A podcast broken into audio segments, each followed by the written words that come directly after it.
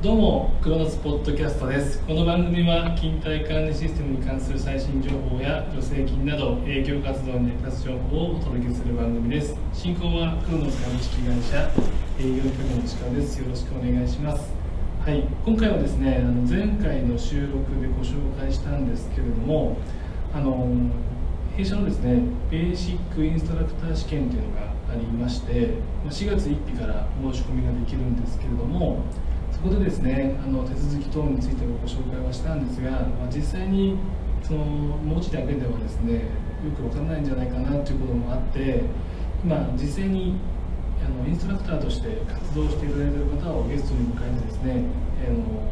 インストラクターになったきっかけとかもお話を聞いてみたいということに思っております。えー、今回ですねゲストとして日本デジタルの矢倉さんに来ていただきましたどうぞ日本デジタル矢倉と申します。よろしくお願いします。よろしくお願いします。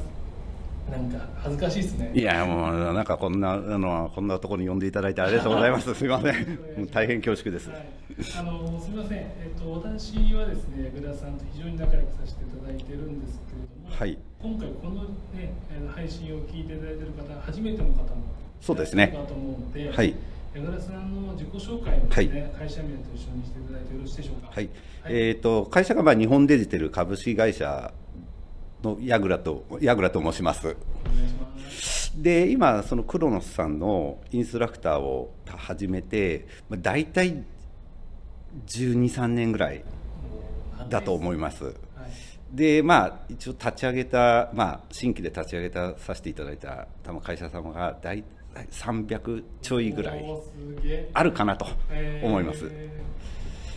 もう300ってことは大体はもうある程度のお客様業界としては医療とか福祉とかある程度はじゃ全部そうですね、うん、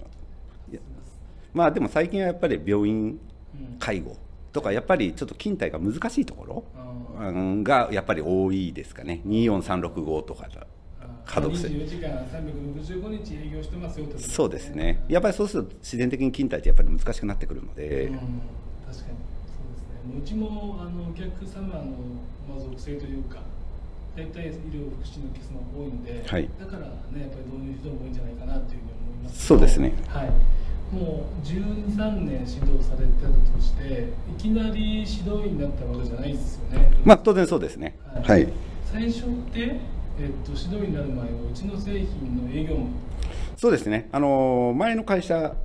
に、まあ、ちょっと入りました時に、はい、えっと、勤怠管理システム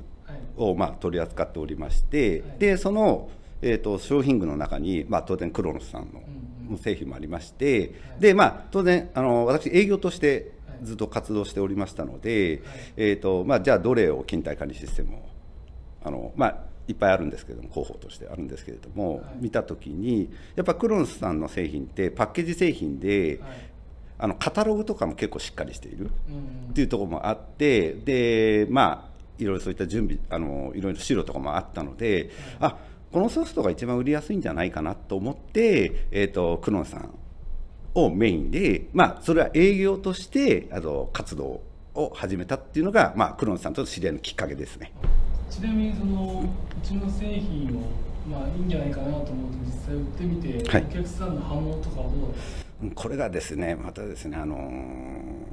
一番最初の方は全くあの売れなかったんですね。そうなんですね。あのそれなぜかというとですねまあインストラクターになるきっかけにもなるんですけれどもあのやっぱりその、まあ、販売した時あの営業として行った時っていうのはカタログベースでやっぱソフトの方ってほとんどいじってなかった、うん、まあ逆にいじんなくても売れるのかなと思ってたんですよ。正直な話、うん、ただやっぱりあの勤怠って非常にやっぱり細かい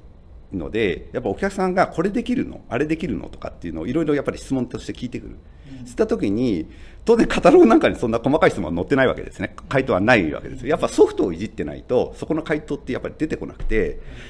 あのー、全てまあじゃメーカーさんに確認しますとか、まあそんな感じで回答して回答してたつもりなんですけれどもやっぱりお客さんの信用はそんなに上がらないんですね。やっぱりその場で回答できた方がやっぱりあこの人知ってるんだなとかやっぱり思われてやっぱ信頼度も厚くなってそこからまあ受注につながっていくっていうのは正直あるんですけれどもやっぱりちょっとその辺の知識が薄かったのでどうしてもなかなか受注にはつながなかったっていうのがありますかね、正直な話。でじゃあ実際にその売れない状況があって売れるためにソフトをいろいろ触ってみたり。そうですね。いろいろまあ勉強してもうやっぱり1年間ぐらいはやっぱり勉強し勉強したんだと思うんですよね。空き時間を探してはソフトを開いて。会社に入ってて家のパソコンで開いてとか、やっぱりいろいろいじってこの機能はどうなんだとか、やっぱり自分で勝手に勝手に想像して作っていろいろなんかデータを作ったりとかして。でいろいろやっぱり機能を覚えていくとやっぱりそこで少しずつ受注も上がっていって、まあ、当然受注をするとあのやっぱり私いろいろはまりやすいタイプなんで やっぱり楽しくなってくるんですね。もっと覚えてやろうっていうような形になってでどんどんどんどん覚えていいった時にまあ実際まあクロンスの多分営業の方だと、はい、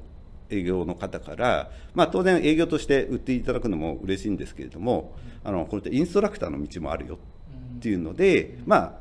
そこでまあインストラクターのことを紹介されたのがきっかけですね。でもそこで僕が僕も若干ねやっぱもちろん営業マンだったんで機能は知ってる方だと思いますけどインストラクターやってって言ってはいやってみようってなんないですよね。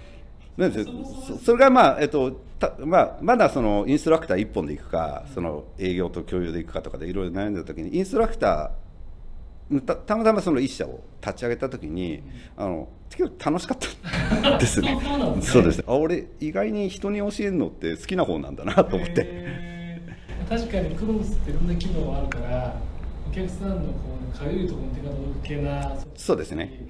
だからお客さんが思ってない課題とかを今度ありませんか？って聞いて何ですか？って言われて実はねみたいな。そうですね。でやっぱりお客さんとコミュニケーション密にしていかないとやっぱりシステム立ち上がらないんで、やっぱりお客さんが情報を、まあ、当然引き出して、こういったことだったらできますよ、こういった形でどうですかっていうのをいろいろ会話を繰り返して立ち上げていく製品なので、まあ、そういうのが楽しかったんでしょうね。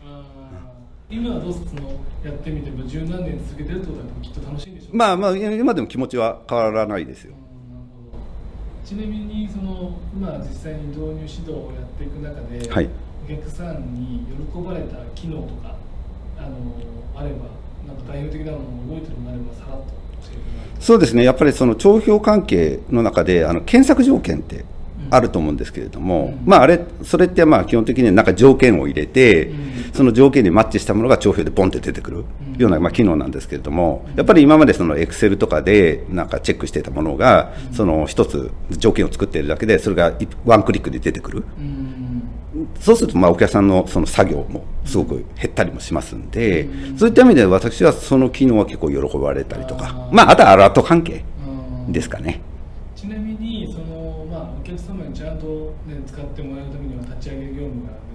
のでこういったあのインストラクターの方がい